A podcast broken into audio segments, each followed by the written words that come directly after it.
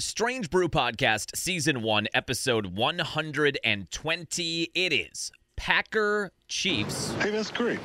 But who are the chefs? weekend at Lambeau Field. And what a difference three weeks makes, where three weeks ago we were talking about maybe a top three pick, and all of a sudden the offense is looking better, and Jordan Love looks more confident, and they're putting wins on the board, and they're on the in the hunt graphic on NFL playoff picture graphics now. And they got more help this week. We'll talk about all of that, break down the game. The Packers are six and a half point home underdogs right now against the reigning Super Bowl champions at Lambeau Field on prime time Sunday night football. We will talk about a few Badger related things. I know we did not do a podcast on Monday. We're going to talk more about that in a second. They got the axe back and they have a chance to really end the year on a pretty positive note. We will talk about Braelon Allen declaring for the NFL draft. Myles Burkett is in the transfer portal. Bucks in the in-season tournament got a win against Miami on Tuesday. Now it's knockout round in Milwaukee with the Knicks this coming Tuesday.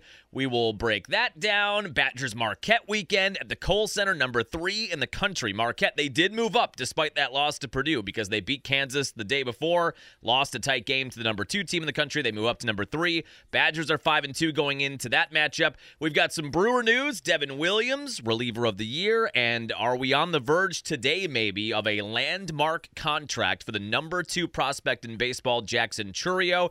We will also make some picks. Let's go. On the ground, a chance here. Durham to Hardy to first. Hit time! Yes! The Brewers win! Yes! Here comes Melvin to the 25, to the 20, Gordon 15, 10, 5, touchdown, Wisconsin, record-breaking run. Morgan a smash up the middle. Base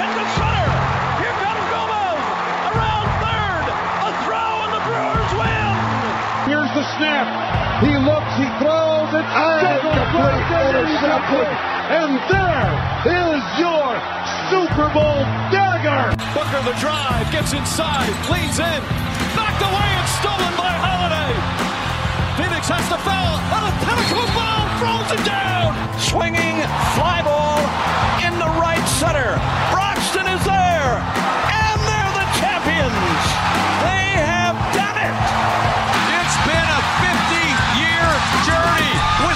We've got a room at the top of the world tonight.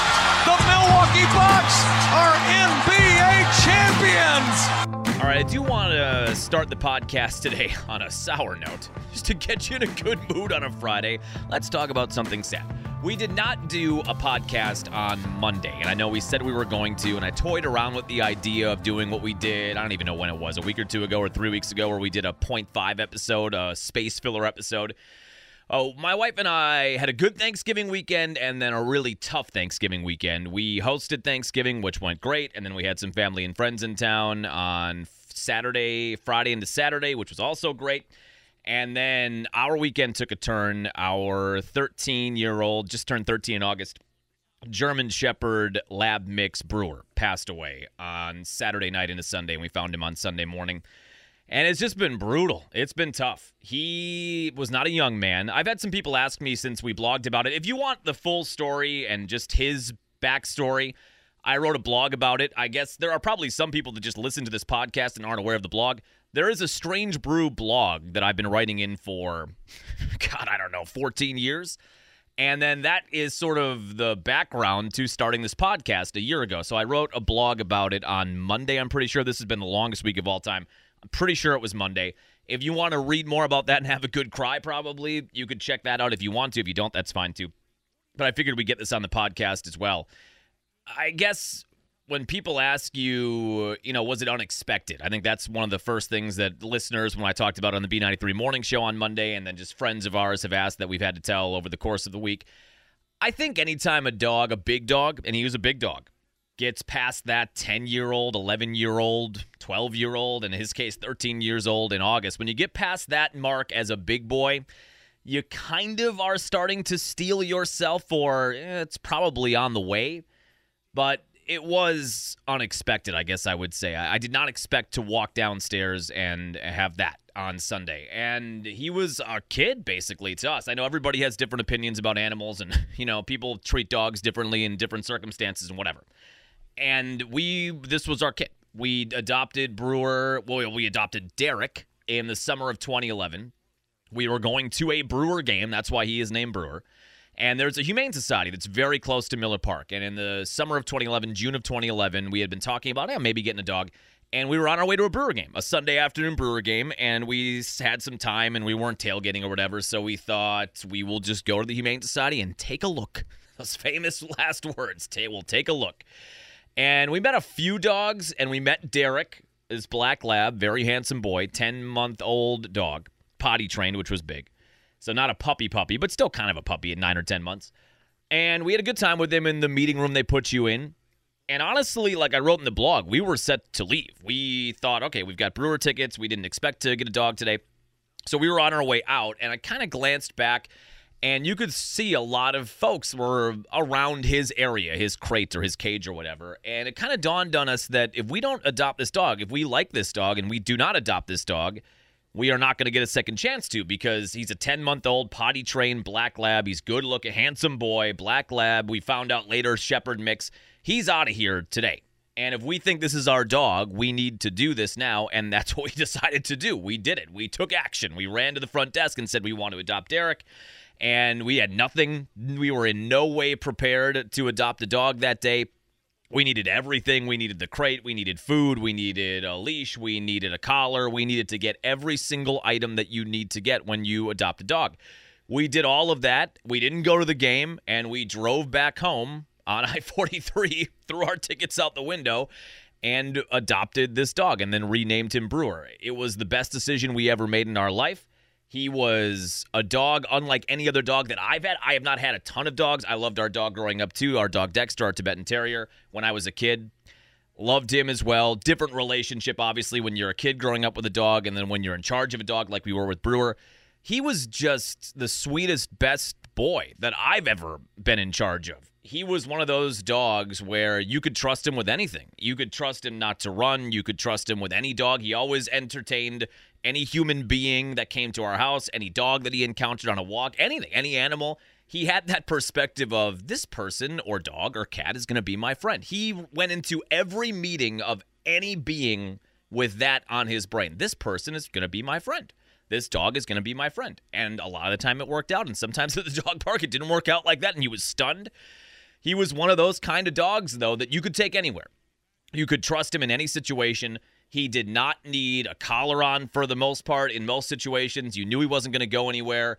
He could sit in the backyard. We have a kind of fenced in backyard at the new house that we got in 2017 or we moved to in 2017. It's got a fence, but it's one of those fences with the three bar vertical or horizontal white bars where there's some gapping there. I do have to laugh at one story. He was a big boy and we got to this new house, and the day we moved in, I had him roaming around the backyard. My dad was back there helping me set up a grill at the time, and he noticed the fence. Okay, it's fenced in. There are, however, areas where there are large gaps. In the back of the yard, the the yard itself, the lawn dips a little bit in a certain area where even a dog of his size could probably get under that. And my dad pointed to that back area where he was sniffing around and said, "Do you think he can get under that?" And I said, "Yeah, maybe, but he's not going anywhere." Literally 10 seconds later, he was he was under that, wandered into the neighbor's yard. He quickly came back though. He always came back. I never had any fear that we were going to have him go missing. And in the house that he grew up in, we had no fencing and he would just go and sit outside in the front yard and stare off into space or survey whatever he was surveying out there and you could trust that he was never going to take off. That was the kind of dog he was. It was a difficult, difficult morning. It's been a crushing week. Devastated is an understatement, and that is why we did not have a podcast on Monday. Now we will get back into things, but I just wanted to make sure we got that out there because I said I think we teased on Friday. Here's what we'll talk about on Monday, and then just to have nothing there, as from our perspective as the publishers of the podcast, isn't great to not at least say something. I wanted to make sure we kind of just got that out of the way at the beginning of this podcast. All right, not to bum you out. Friday morning, let's go. Oh, Strange Brew's got a new podcast up, and in the first eight minutes, I'm sad. Let's talk about the Packers, shall we? Big weekend. What a difference three weeks makes, four weeks makes. As Michael Scott once said in The Office, my, how the turntables. We were talking going into Chargers week about how that was going to be the most difficult stretch of the season. Chargers Lions on the road on a short week, and then Kansas City at Lambeau primetime on Sunday Night Football. At that point, they had just lost to the Steelers, right? They were sitting at three and six. And remember, we said you can go back and load the podcast up. This is a situation now where we could be staring at a three and nine team by the end of this three game run. The Chargers, Lions, Chiefs run.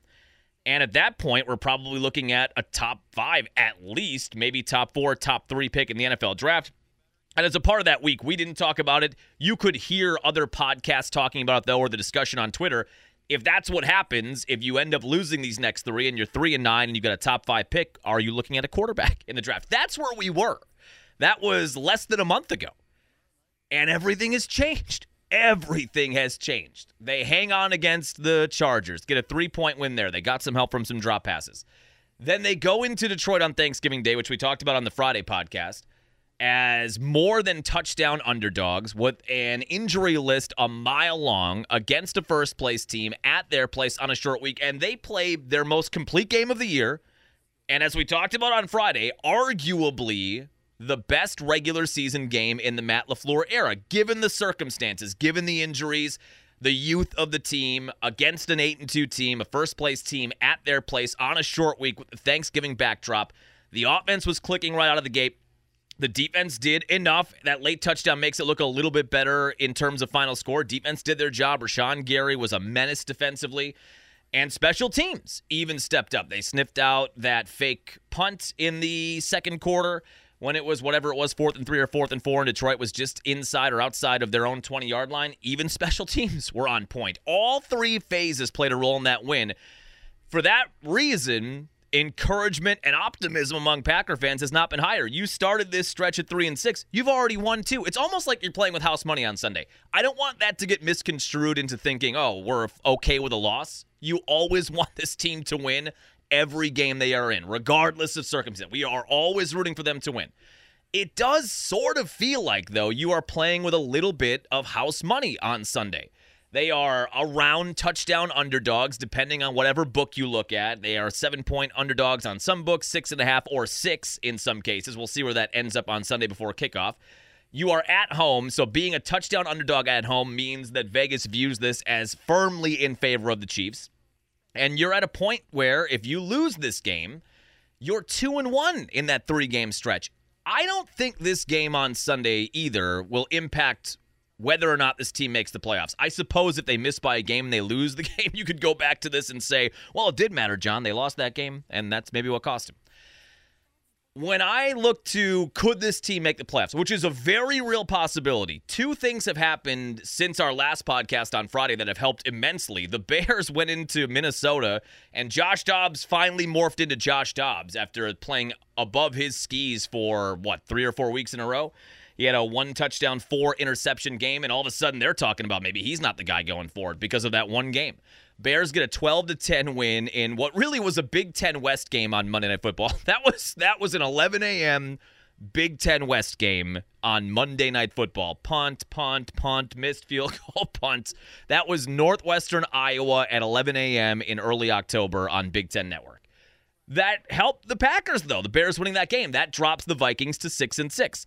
Then last night, Mike McCarthy in what turned out to be a very close game. Cowboys were favored by 10 at home they have to come back and get the win, but they do that. 41 to 35 over the Seahawks. The Seahawks are now 6 and 6. The bottom two teams in a very watered down NFC are number 6 seed Seahawks 6 and 6. Number 7 seed Vikings at 6 and 6. And there are the Packers at 5 and 6. You are even in the loss column and a half game out of a playoff spot. And the other thing the Packers have going for them, the other two teams they're tied with right now the Rams and the Saints, they have the tiebreakers with. They have head to head wins over both of those teams that are right with them, a half game out of a playoff spot. They are firmly in the in the hunt part of the playoff picture graphic. If you lose on Sunday and you fall to five and seven, I guess it's going to be dependent on if you lose, how does it look? Do you lose by 21 and then all of a sudden people are saying, well, they they got lucky a couple games, but this is who they are. If you lose a close game, I still think people feel generally good about the direction of this team. If you lose a game by a possession late, or you have the ball and you can't quite get the score to get ahead, or your defense gives up points late and it gives the Chiefs a late lead and you lose 27 24 or 30 to 24 or something like that, it's gonna it's gonna differ how you feel depending on how they would lose if they lose. If they lose though and fall to five and seven, I don't think that that is going to be the determining factor as to whether or not they make the playoffs. What's going to determine whether or not this team makes the playoffs are the five games after this game on Sunday night. With the way the team is playing right now, you look at the remaining schedule after this Sunday and you look at those as winnable games. Now, let's keep things tempered a bit. Shall we temper for a second? This is still the youngest team in the league. And even though they are gaining steam and they appear as though they are getting more and more confident and more comfortable, and they've got that momentum behind them now, the list is long of professional sports teams, whether it's the NFL, NBA, Major League Baseball, whatever, where a young team starts to get their confidence, starts to get a little pep in their step, and the momentum's pushing them forward. The list is long of those teams that then have a a humble strip. We'll say a humble strip, not a rumble strip like on the highway, a humble strip where you lose to a team that you think maybe now we should have beaten. The 5 games after this Chiefs game, they're all winnable games. At New York against the Giants on Monday night. Yes, you're on the road, but that's a 4 and 8 team with a third string quarterback. Even though Tommy DeVito's playing better. You've got after that, what, the Buccaneers matchup. You've got Carolina, one win team that looked like they're going to get the number one overall pick and then hand it right off to the Bears. You've got that on Christmas Eve on the road. You've got the Vikings at home, who are tailing off a bit now, and what their situation will be at quarterback at that point, second to last week of the year, we don't know. And you've got a four win Bears team coming to Lambeau Field for the regular season finale. As we discussed a few podcasts ago, who even knows what their target or what their goal is going to be in that final regular season game? They could be angling still for a top five pick there, and we don't know who is all going to play. Justin Fields, is he going to play in that game? DJ Moore, how do they want to go into the offseason? We have no idea. Those last games are always kind of a coin flip in terms of who cares and who doesn't. Those on paper, with the way the team is playing right now, are all winnable games. They could easily go 5 and 0, but they are the youngest team in the league you can have a humble situation. You could get humbled and uh and you could hit the humble strip and end up losing a few of those games. You go to New York and Tommy DeVito puts together some stupid last second drive in the fourth quarter and they win by a field goal. We don't know. How they perform though in those 5 games, that is going to determine though whether or not this team makes the playoffs. I don't know that this game is excited as we are for it and as great as it would be for them to win it or at least be in it late as good as all of that would be for a young team that is gaining confidence, I don't think that a win or a loss this weekend is going to be what figures out whether or not this team is in the playoffs. How they perform in those five right now, winnable games after that, that will determine whether or not they're punching a playoff ticket. I do think four and two gets them in. Four and two gets them to nine and eight, just based on the way the bottom half of the NFC looks nine and eight feels like it would have last year. That feels about where you're going to have to be to get either the six or the seven seed. And they could get the six seed now, too. That is also in play. For a while, it was just the seven seed. Well, what the Seahawks lost last night, you could be looking at a six or a seven seed. With that said, when you look at this matchup, is Taylor Swift going to be in attendance? That's also an X factor. I think she is. The rumblings I'm hearing from Green Bay, the rumblings from the people we know in Green Bay because if Taylor's there, you need a whole nother system in place. You need security detail. Everything's got to be ratcheted up a notch, like the president flying in. I do think she's going to be there. That's the number one thing about this game. That's the number one factor as to which goes, if this game goes the Chiefs' way or the Packers' way. And the keys to the game is Taylor going to be there or not? I do think she's going to be there. I would love, by the way, for a sports book to put a prop bet up if she is going to be there and we find that out before the game, which we probably will. I would love for any sports book out there right now to put a prop bet up of how many times the NBC cameras will cut to whatever luxury box that she is in. I did see a funny meme. Do you remember in 2021 when Rodgers had COVID and Love made his first ever start and it was at Arrowhead against the Chiefs? And his mom and his girlfriend were there. Remember they showed at the beginning of that game, they were talking about Jordan Love and then said, "Oh, and here's his mom and his girlfriend, whatever her name is, and they're ready to watch Jordan Love make his first ever start." And they zoomed out of that and they literally put his mom and his girlfriend in the last row. That's not hyperbole. It was literally the last row of Arrowhead Stadium, and that meme went all around Twitter. We couldn't have gotten Jordan Love's mom and his girlfriend better tickets for his first ever start. It would be very funny if they put Taylor Swift with just the unwashed, with the guy who's about 80 pounds overweight, shirt off beard unkempt, painted G on his stomach or something, two fisting 16 ounce PBRs, putting Taylor next to that guy in the last row as sort of a return serve for what they did to Jordan Love's mom and his girlfriend at Arrowhead a couple years ago would be funny. She will be in a luxury box, though. I would love a prop bet of how many times the camera cuts to her during the course of the game. What would you put it at? I know you're going to say a 100, a 1,000, a million. What's an actual number? I think an actual number would be 12.5. 11.5, 12.5. The amount of camera cuts to Taylor if she is in fact in attendance. And she may be in the same box as Simone Biles. It could be a Simone Biles and Taylor luxury box with Simone Biles. She's been to a bunch of games now with Jonathan Owens, especially since he's been starting. That would be two different worlds colliding as well. Two of the most followed people across any social media platform in the same luxury box. I feel 12.5, 11.5, 12.5 would be good. The Taylor subplot aside, who cares? Who cares? The Taylor subplot aside, when you look at this matchup, the Chiefs haven't been overwhelming this year. They are 8 and 3. They're the reigning Super Bowl champions for a reason. We talked about this maybe after the week 1 matchup. I must have been the Friday podcast after the Lions Chiefs game that opened the year. And remember, that was a game the Lions won, and we kind of talked about, boy, you wonder if the Chiefs flew a little bit too close to the sun, thinking that Patrick Mahomes and this offense with Andy Reid could make any wide receiver good. Their wide receivers looked so rough in that game. That was my topic or a topic we brought up on that Friday podcast of did they maybe let a few too many guys, a little few too many pro bowlers or all pros walk away and how are they going to score points? They've got Kelce obviously going. Pacheco's a tough running back, and we know the Packers are bad against the run. The Chiefs' offense, though, is not the Chiefs' offense of three or four years ago, or even last year, where they're averaging around 30 or more than 30 points per game. What's kind of been carrying them is their defense. Their defense is the only defense in the league that has allowed 25 points or less in every game they've played. That is a top five defense. When we think back to the early part of the Mahomes era, not that we're in a in that late of a part, was he seven or eight years in the league? It's not that far down the road. When I think back, though, to those teams in the early part of his career, those were teams that were scoring 30 plus a game and they were giving up 27 20 a game. Kind of the reverse so far this year, where the offense has scuffled a bit, but the defense has carried them. That's a storyline going into Sunday. The injuries, like they were against Detroit, are a storyline again. Very similar to the Detroit matchup. When the injury reports came out on Wednesday, every single Packer name was on there. It doesn't sound like Aaron Jones is going to play. A.J. Dillon may not play. Patrick Taylor, shout out Pat, might be the number one RB1 heading into this primetime matchup. Packers have injuries on defense with Jaire. He's a question mark again going into the weekend. It's a long list. It's a very similar list to what the list was heading into the Detroit game. And similar to the Lions, the Chiefs have like four or five guys on their injury report. Most of them are not considered impact players when you look at the reigning Super Bowl champions, yes, they're on the road, but you compare the injury reports and they're healthier than the Packers are, it's going to be tough. It is going to be difficult for the Packers to get this win.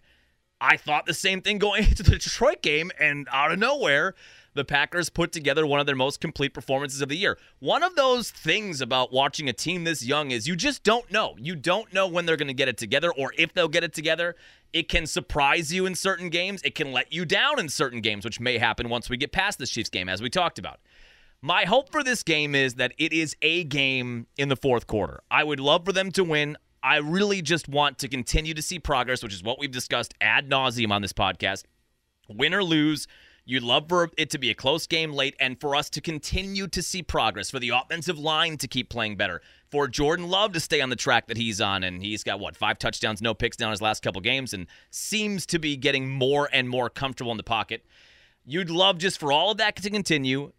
A win would blow the top off the place. I don't know if you can contain enthusiasm if they get a win on Sunday. Just keep it close, give yourself a chance at the end, and continue to grow. And then, regardless of what the outcome is of this game, the playoffs will be on the line starting the week after. What you do in those final four games. Can you go 3 and 2? Can you go 4 and 1? Could you go 5 and 0 in those final 5 games in those winnable games? That will be what determines whether or not this team can sneak into a 6 or a 7 seed. Should be a fun one though. It should be a fun atmosphere at Lambeau. I was surprised to see today on StubHub that tickets are still under $100. I speculated on the air this morning. Remember, we talked about that with the Rams game what was that, four weeks ago? And you could get $25 tickets to an October Lambeau Field game before kickoff. And they've been sitting pretty much under 100 bucks now, where in most years when it was Rodgers or Favre, secondary market, you'd see tickets for even ordinary games at 150, 175, 200, division games, 200 plus on StubHub or Ticket King or whatever you're using.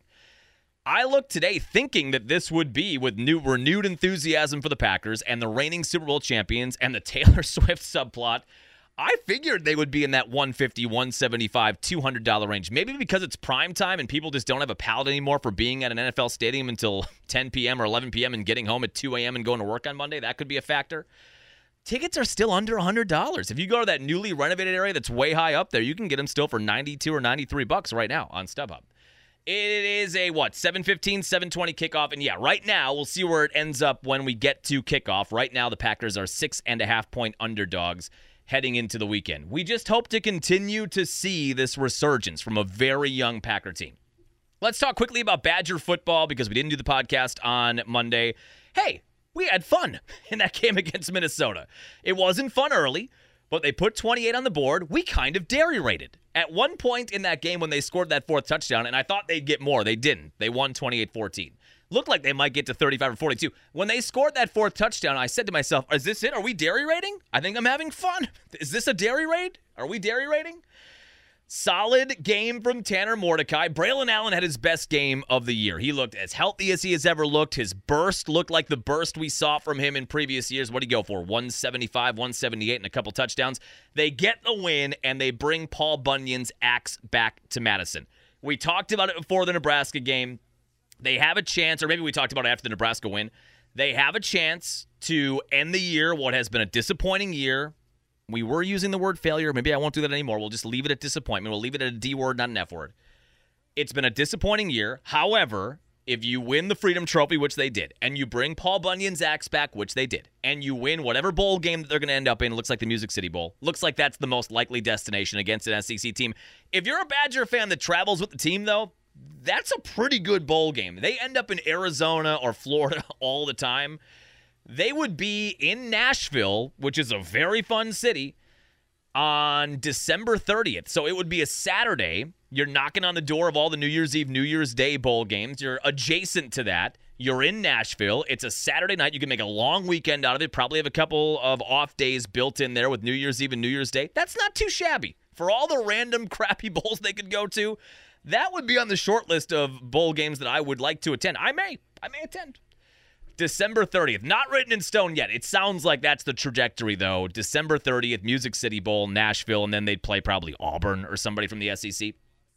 If you win that game, then you are entering the offseason on an uptick, having won two trophy games, the biggest of which was getting the axe back and beating PJ Fleck. Then you win a bowl game. You're sitting at eight and five, then all told on the year. Still a letdown year or a disappointment year. However, there is a bit of momentum building toward the offseason. The other two storylines for the Badgers this week were Braelon Allen leaving, makes total sense. His stats this year still kind of shock me. Maybe we talked about that a week or two ago. I did not expect him to be over five yards a carry. And then with his great game against Minnesota, he ends up with pretty good numbers. He is just short of a 1,000 yards. He had double digit touchdowns, over five yards a carry. And he ends his career in Wisconsin where you'd have to say he's probably B tier running back, a very productive, really enjoyable running back. I would not put Braelon Allen on, of course, the Ron Dayne level or the Melvin Gordon level or the Jonathan Taylor level, maybe not even the Monte Ball level. I had to go back. We were talking about that on the air. When I got to Monte Ball's name, I thought, eh, maybe he's there. Maybe Braelon's at that Monte Ball level, not at the Melvin Gordon, Jonathan Taylor, Dayne level perhaps at the Monte Ball level. And then I went back and looked at Monte Ball's stats for this team. He was there 11, 12, 11, 10, 09 to 2012. His 2011 and 2012 seasons, where he became the featured back, are preposterous. Go back and look at his stats in 2011. That 2011 team, how did that 2011 team lose three games? That will forever mystify me. How did they lose three games with the offense they had? And they scored 80 points against Indiana. And Russell Wilson in the transfer year loaded at wide receiver, loaded at running back, huge offensive line, good defense. How did they end up losing three games and then losing that Rose Bowl? That should have been a national championship team. Monte Ball in 2011 rushed for just short of 2,000 yards. He had 600 yards receiving, so almost or a little over 2,500 yards total. He had 33 rushing touchdowns and an additional nine or six or seven. Let me go back and look. Receiving touchdowns. He had almost 40 total touchdowns. And I forgot he was at the Heisman ceremony that year. I don't know how I didn't recall that. He didn't get it, obviously. I think he finished the last of the however many guys there were at that time, four or five guys. He was there, though. For those reasons, it's probably tough to even put Braelon out at the Monte Ball level. Then Monte Ball in 2012 had an 1,800 yard year. His career took an odd turn then, and there was substance abuse once he got to the NFL, and it's a really sad story after that. He's gotten his life together since. I just forgot about how spectacular those last two years were. For that reason, I can't even put Braelon in that category. I would put Braelon in that Anthony Davis kind of category. Remember him? He was a guy who gave you 12, 13, 1400 kind of yards. Injuries were a part of Braelon Allen as well. One thing that should never be forgotten about Braelon Allen's legacy at Wisconsin as a Wisconsin kid, as a Fond du Lac kid whose dream it was to be at running back U and to be the next big running back for the Badgers. One thing that should never be forgotten about his time in Madison is that he could have left, easily could have left during this coaching transition. Paul Chryst, who recruited him in that offense, that style of bruising, running 60 times a game, that was out, and he knew that with Luke Fickell coming in and Phil Longo and the dairy raid and opening things up and getting in the spread and getting Mordecai the transfer quarterback and bringing in the wide receivers. He saw the writing on the wall. He, he knew he was not going to get the amount of carries he normally got, and he knew he was going to have to play in an offensive system that was not suited to the kind of player that he was. Easily could have gone to any other power program, had a huge year and I don't know if he helps his draft stock. Ultimately, I think he ends up in about the same spot he's going to be at now, which is probably third round. Could be as I guess as early as late second round, probably third round, maybe fourth round. I don't know if he goes somewhere else and has a huge year, if he improves his draft stock that much, maybe a couple spots here or there. He very easily, though, could have gone out the back door and said, This is not what I signed up for. This is an offense that doesn't really know how to utilize my skills, which they finally reluctantly did in the last couple weeks. It's almost like Luke Fickell and Phil Longo just took, let out a heavy sigh and said, Well, I guess we should just run the damn ball. I guess that's what, I guess that those are the players we have. We may as well just run. Quit trying to fit the square peg in the round hole for the remainder of the year and just run the ball. And they did, and did so successfully. So he easily could have left and said, Later, out he didn't. He stayed for the transition. He tried to get this program as smooth as it could be through a transition year as their most skilled player on offense, which he was, even with the injuries, and he stuck it out for that final year. We all know, if you follow sports, the lifespan, the shelf life of a running back, and the amount of time that you can make money. And he made money in college. He had very early NIL deals. He probably made seven figures during his time in Madison. Maybe even, well, I don't think he made more than seven figures. He probably was into the seven figures, though. He has made some money. The window to make money in the NFL as a running back is extremely short. One contract, maybe two if you're lucky, and you just can't use up those miles. You only get so many miles on those tires as a running back. There's only so much tread on those tires, and you don't get to replace them like we do with an actual car. He cannot afford to go through another year of that kind of Big Ten punishment, especially in this offense that really doesn't fit what he is to burn up that abuse and the amount of hits he's going to absorb and that tread on the tires, those miles on those tires, it makes no sense for him to do that another year at college. What is he now, 20? Remember when he was 17? I think he's 20. I think he now is 20. And he will enter the NFL draft, so he is gone. I do feel that we are going to see Chez Mellusi for one more year if he can make it back from this injury. They took him off of the senior day program, which is notable. Chez as we talked about early in the year, his style of running, and he is a better receiver out of the backfield than Braelon Allen is. He fits more the mold of that air raid, dairy raid offense, and it was obvious early on that they preferred to use him when they got in those passing situations.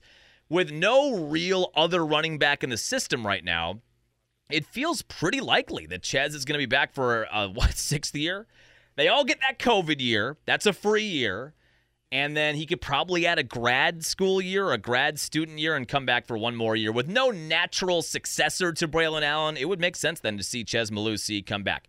Quarterback Myles Burkett, the Franklin product, also announced his transfer. He was another guy who probably saw the writing on the wall during this transition period, and they brought in Evers, even though he beat out Evers on the depth chart. They he brought in all those four-star quarterback guys, Braylon, or what's the what was the Braedyn Locke, and Nick Evers, and they had Mordecai the transfer. If none of that would have happened, and it would be Leonhard as the head coach or somebody like that, I believe Myles Burkett would have gotten a shot maybe this year.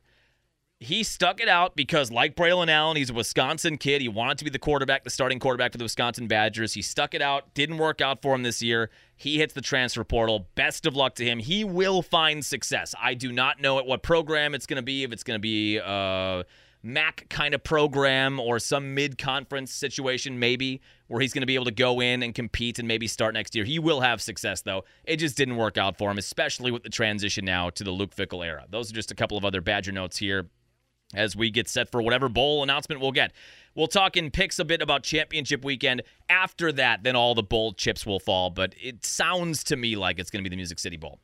Let's talk about the Bucks. An interesting week, the in-season tournament, the finale of pool play on Tuesday. They were in Miami with that hideous court, that red court that was was like the Kenny Rogers roaster Seinfeld episode. Was burned into your eyes. No Jimmy Butler in that game, which shows you how seriously some of these teams are taking the in-season tournament.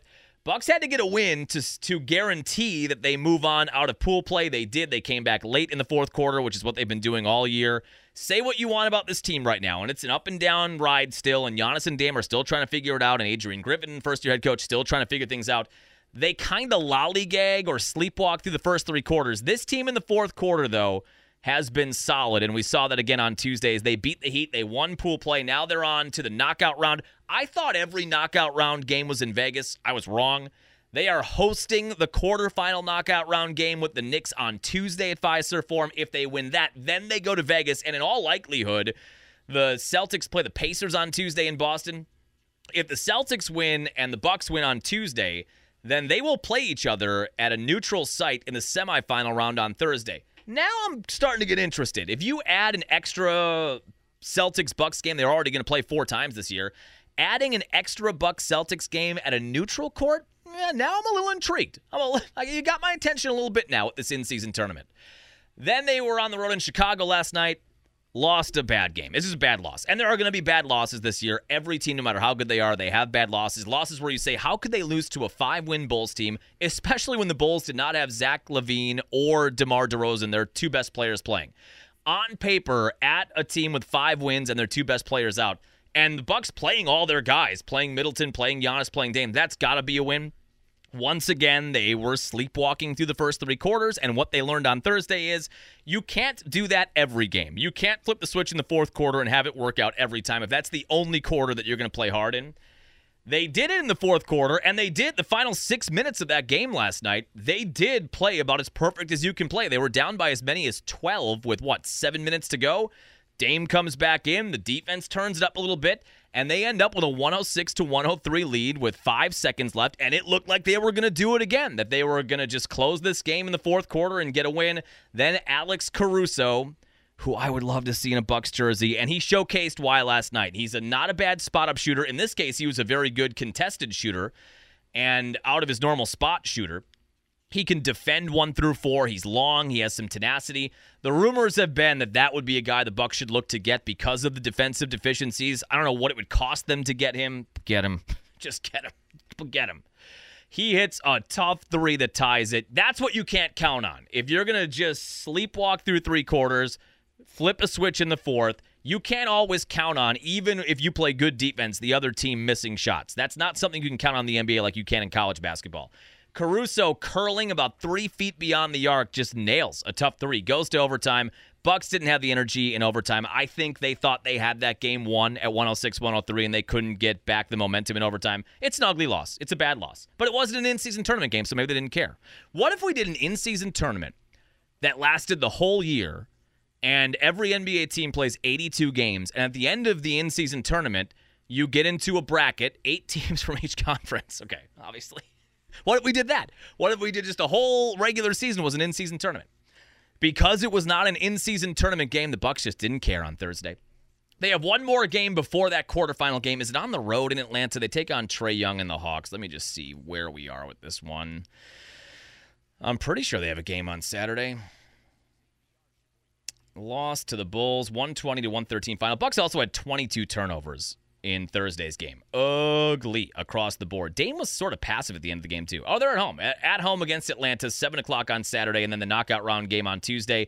Then we'll see what happens with them on Thursday if they can make it to Vegas. And if they can't, do they play just another scheduled game? I don't know how that works, how that all plays out. You do end up playing extra games, I believe, if you are moving on in the in-season tournament. You may end up playing 83 or 84 games in the regular season. One of those kind of weeks though for the Bucks. They are 13 and 6 after the loss to Chicago last night. Let's talk very briefly about Badgers Marquette. They both won in blowout fashion against their cupcakes this week. That sets up Badgers Marquette at the Kohl Center this year. Marquette did move up to number three, which we kind of hypothesized about after beating number one Kansas, then losing by three to number two Purdue. They actually move up at six and one with that record of six and one.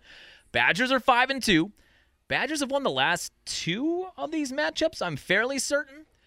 I had a texter ask me on the B93 text line this morning, how do I determine who to root for in a game like this? Because I didn't go to either school. I know I've got Badger friends out there. This is a this is a blood rivalry. If you went to Marquette and you went to Madison, these two teams hate each other. Like I kind of thought last year when Marquette made the NCAA tournament and they had a, what a two seed, I kind of was texting a group chat with a bunch of Badger alumni, I assumed that they would root for the in-state team. I was very wrong about that. They did. They wished nothing but ill on Marquette. It is an intense rivalry if you went to either school. If you are like me, which a lot of people are, and you've rooted for both and you didn't go to either school, so you have no firm allegiance there, who do you root for in a game like this? My response is always I root for the team that has the most to gain by winning this game.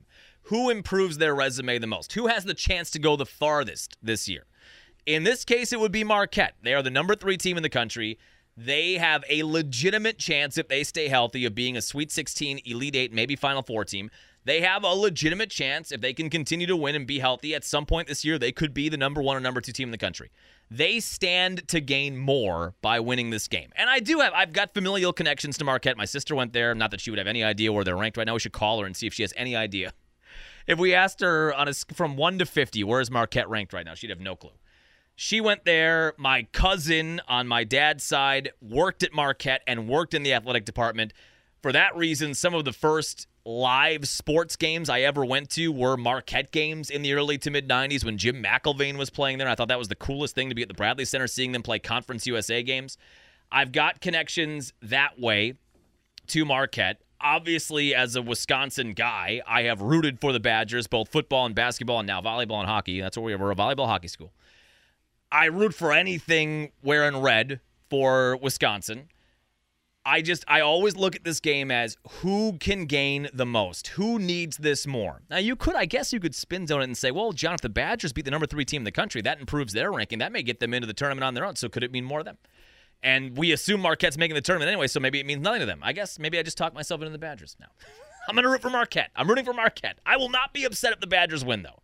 If you're like me and you have no firm allegiance either way, it's a win win ultimately. But that's always how I viewed it. Who could gain the most? Who is going to go the furthest this year? Who can use this win the most? Yeah, I guess you could say the Badgers then. All right, whatever. What, let's not get too deep into it. We'll end on a quick Brewer note and then we'll make some picks. Devin Williams, reliever of the year. The Brewers have had the reliever of the year now five of the last six years. That's insane. Hader has three. Williams has two. Williams has two years left of team control, whereas Adames and Woodruff, who's now gone, and Burnes, they're all entering their final year of team control. Of those seven years of team control, they're in their final year. Williams has two more. I know we've talked often about who could be on the trade block. Should they trade Adames and Burnes? Probably going to trade them. Winter meetings are not that far away. You could trade both of them and try to maximize what your return will be. You could, I guess, wait and see how things shake down in the first half of the schedule and then trade them at the deadline for 50 cents or 60 cents on the dollar. Williams has two years of control left. I do think, though, if someone offered them something for him, his value is never going to be higher than it is right now. He just won the reliever of the year, two time NL reliever of the year. He has two years of control. Uh, maybe. I had not really entertained that idea as much as the Burnes Adames conversation of would they trade Devin Williams, but if someone offered them a great package and you got two elite prospects back for him, I think you'd have to do it. The other big story, and it maybe resolves itself today Jackson Chourio, the number two prospect in all of baseball, and number one on some graphs, He's 19 years old. He has rapidly burned through the Brewer farm system. He spent most of his time at AA last year, went to AAA at the end of the year. Slow start there for him. Then he got it together. He got up to speed and was tearing it up at AAA before the season ended. My assumption was always that he would begin the year at AAA, and at some point this year we would see him. Now, as we just talked about, the economics of baseball. You have, when you call a player up and you start their service time, they are under your control for seven seasons. Four of them, the salaries are built in. And then you have the three arbitration years where, depending on what they did the first four years and every subsequent year in that three year run, they can negotiate a number. The Brewers negotiate a number. Sometimes they come to an agreement, and sometimes they go to a court hearing, and someone will then figure out, uh, an arbiter will figure out who wins there, who gets that final number. That was the whole thing with Corbin Burnes last year in the 750K. We talked about this on the podcast not long ago. I think the Brewers have to start to follow the Atlanta Braves model of economics, of how they sign their young talent. What you're looking to do in a small market team is to get value on what you think are your best pieces of young talent. What the Braves have been doing, and what the Brewers kind of did with Ryan Braun although they saw Braun. I think Braun played a year or two before they bought him out of the rest of his arbitration years and then tacked on a few years after that to have him beyond those seven years. I'm pretty sure that must have been after the 2008 season they did with Braun, but the idea is the same. The Braves have been doing that with their young guys, Acuna and Albies and all those young guys. They're signing them to these long term deals that give the player more money early, and then later in the contract, it's a better value for the team. We have not seen Jackson Chourio at the major league level yet. It sounds like the Brewers are offering him an eight year, 80 to 90 million dollar deal with two additional option years for the team. And that's big. They are team option years. That's what the reports are. Eight years plus two team option years after that. What that value would be for the two option years, if you pick both of them up, I have no idea. Eight years, 80 to 90 million. This would be the biggest contract ever signed by a player that has not had a single at bat, has not played a second of baseball at the major league level. But as we discussed when we did that, I think it was right after the season ended or maybe toward the end of the year. This is what small market teams have to do. Because the traditional path is okay, we bring, we call Jackson Chourio up. We've got his built in pay scale the first four years. And then once he gets to those ARB years, we've got to kind of see where we're at as a team. And we probably aren't going to sign him beyond that seventh year. Do we have to trade him? You know, what are the options there? That's what they're doing with Burnes right now, and that's what they're doing with Adames right now. That's what they did with Prince back in 2011. They had to roll the dice on that final year and knew they were getting nothing back for him.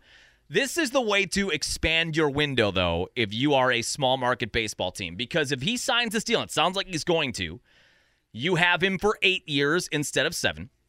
And then you could have him, if it's just a team option, which it has to be, you could have him for up to 10 years. From Jackson Chourio's perspective, instead of making 300,000 or $400,000 the first year he's called up, he'll make 10 million. From the Brewers' perspective, if he is what we think he is, and he is going to be an all star caliber player, let's not say Hall of Fame or anything crazy like that. If he is going to be what he looks to be, an elite outfielder with a power bat and speed to boot, a, a true five tool player, if that's what he is, you are going to pay him a lot more in those first four years, those first five or six years. But then when you get to year eight and year nine and year 10, you are getting an outstanding value at 10, 11, or 12 million dollars a year. For Jackson Chourio, if it doesn't pan out for him, which it happens in baseball with a lot of these elite prospects. Oh, all of a sudden I can't hit at the major league level. Lewis Brinson, a good example of that. Former Brewer prospect who they traded to Miami to get Yelich back never turned into anything. I remember Brewers fans when they traded Brinson. Oh my God, how could you trade Lewis Brinson? He's one of the top prospects in baseball. He went to Miami and did nothing. Batted sub 200 for two or three years. I'm pretty sure he's out of the league. If that's what happens to Chourio, he at least has almost $100 million in his back pocket. The gamble for the Brewers is if he doesn't turn out, if he is a Lewis Brinson, or he is a Matt LaPorta that they traded to get CC back in 2008, if he's one of those guys, then you're paying him $100 million and he may not even be in the league anymore or whatever it ends up being. He's hitting 210 and he doesn't have the power and he can't catch up to major league pitching. That's the risk. But as a small market team with radio contracts and TV contracts that just are dwarfed by the media market contracts in LA and New York and Chicago, you have to take these gambles because you have to give yourself the biggest window you can and you have to then roll the dice on a guy like Jackson Chourio, where if you just do business as usual and you call him up and start his service time, in all likelihood, he is going to be gone before that last year of the seven years of team control. So now, if he signs this instead of a six year window with him being a cornerstone, you would have a 10 year window. And yeah, you're paying more early, but you're getting a great deal late. It sounds like once he gets his physical, it sounds like that could be a done deal. And you know what else it also does? In an offseason that has been awful, to say the least, with Woodruff getting released and Craig Counsell turning heel and going to Chicago for more money and all the bad stuff that's happened really since they clinched the playoff spot. This gives them a little bit of positivity. This gives them a piece of marketing. This makes it very likely that Jackson Chourio is on the opening day roster. So, depending on what happens with Burnes and depending on what happens with Adames, and maybe, yes, we're in the middle of a rebuild, at least you can say, hey, look at this guy. Look at Jackson Chourio. Come to the ballpark to see Jackson Chourio. If he signs this deal, he will be on the opening day roster because service time won't matter anymore and he will be in a Brewer jersey on whatever day, March 30th or April 1st or whatever it is. That sounds like it will be finalized today. Okay, let's make some picks. Here comes the money. Here we go. Money talk. Here comes the money. Never tell me the odds. If someone gives you 10,000 to 1 on anything, you take it. See, that's a cool G, Daddy. Oh, now you gotta let it ride. Hey, hey, another winning week for the crew. 4 1 and 1 last week. I'd have to go back and look at what our record was at the end of last year. We've surpassed that. I'm pretty pretty certain. We are now 38, 26, and 3. We are 12 units up. I've got five. It's championship weekend in college football. I am going to start with a pick four tonight the Pac 12 championship game. This will determine a spot in the college football playoff. The winner of tonight's game, number five Oregon, number three Washington. The winner will be in the college football playoff, and the loser will be out. Washington is number three. They are unbeaten. They beat Oregon early this year. It was in Washington. This is neutral site. The only loss Oregon has on the year is to this Husky team. Michael Penix Jr., the quarterback for Washington, is a Heisman favorite or at least a finalist. Somehow the Huskies are catching 10 points in this game. I I do not know how. I neutral site, and if you're saying Oregon is just better overall, and then you take the home field equation out of it, still tens a lot. For an unbeaten team with a potential Heisman quarterback, I am taking Washington plus 10 in the Pac 12 championship tonight. I am also going to take Michigan. Did you see some of the bets on Iowa for this Big Ten championship game? This is not a joke in any way, shape, or form. It's not this anymore, but it was at the beginning of the week. You can bet on a lot of things in football. And one of the things that you can bet on is a team point total, not total points combined for the game, but what an individual team will score on that game. Like I think the Packer team total for the Packer Chiefs game is 19 and a half. Can they score 20 or 20 and a half maybe? Can they score 21? Over under. The over under for points in the first half for Iowa in the Big 10 championship game was a half a point. Can they score 1 point? And that was also the over under for the second half total points. I have never in my life. That offense is an abject disaster. I never in my life have seen, nor will we ever see again, a line like that. 0.5 points for an NF, not an NHL game, not a hockey game. 0.5 points in a college football game over under for a first half and second half team total. Yeah, I think it's now at two and a half, so it's a field goal. Can they get a field goal in either half? Michigan is minus 22. They're going to blow this team out. This is, I mean, Iowa can't score. Iowa's got a solid defense. When you have a solid defense and zero offense, and you're taking on the number what two team in the country that can play it both ways, they're just going to grind him into dust. This is going to be a 35 nothing, 35 3 if you have the over on the half points. This is going to be an absolute boat race. Michigan minus 22 taking that as well. In the NFL, I'm not touching Georgia, Alabama. That's to me the biggest game of the weekend and the biggest game that will determine the college football playoff. Georgia's number one, Alabama's number eight. Georgia's favored by five. I can't get a read on this game, so I'm not going to touch it. I thought about the over under if Alabama wins this game, that's the biggest wrench that you could throw into the college football playoff picture because then I don't know what you do. Georgia has not lost a game in two years. They are the two time defending champions. If Georgia loses this game, are, are they out?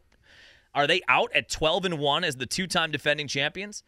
Alabama, you have to put in if they win this game and they're 12 and 1 and they just beat the two time reigning champions. Do they both get in then and then somebody else gets squeezed? I have no You assume Michigan's in because there's no way they're losing to Iowa. The winner of tonight's game is in. Michigan is in. The winner of Georgia Alabama is certainly in. And then what do you do after that? You've got Texas in the mix. Florida State, even though their quarterback's out, if they win, they're right now the number four team. Do they get squeezed out as an undefeated team with a backup quarterback now? And because they have a backup quarterback, that's why they'd get squeezed out and both the SEC teams get in. Alabama winning that game is going to be the biggest headache for the college football playoff that there could be. I'm staying away from that game. I can't get a read on that game at all. If you put a gun to my head, I'd say Georgia minus five, but I'm not touching it. In the NFL, we've got the Colts minus one at Tennessee. We are not going to win our Tennessee over under bet on season wins. I don't think it's seven and a half. Seems like they're pretty checked out. Gardner Minshew's playing okay. No Jonathan Taylor for the Colts. That's why this game is so tight. It's a coin flip. I'm taking the Colts on the road against a Titans team that appears checked out. This line also makes no sense to me. The Niners 8 and 3 are on the road against Philadelphia. The Eagles are catching home points as the number 1 team in the NFL. Uh, that's how good Vegas thinks the Niners are? I don't know, man. If you're giving me the number 1 team in the NFL with the odds on favorite to win the MVP and Jalen Hurts and they're at home and I'm getting points, I'm taking them every time. Plus 3. Eagles plus 3 at home against the Niners. And then here's one of those like we talked about with the Patriots Giants game last week that I don't even know if I'm going to watch, but I will bet on it. Cardinals in Pittsburgh, I'm going under. Never bet the under, always bet the over unless it's this matchup. Steelers have an elite defense, an offense that can't do anything. The over under is 42. I am taking the under on 42. Under 42 Cardinals Steelers, Eagles plus 3 at home against the Niners, Colts minus 1 in Tennessee, and then in college football, Washington plus 10 tonight and Michigan minus 22 tomorrow. That'll do it for us here. We'll be back after it, hopefully on a victory Monday. We'll break that down, and we'll probably know the bowl designation for the Badgers by then. Have a happy, safe weekend. We'll chat with you then.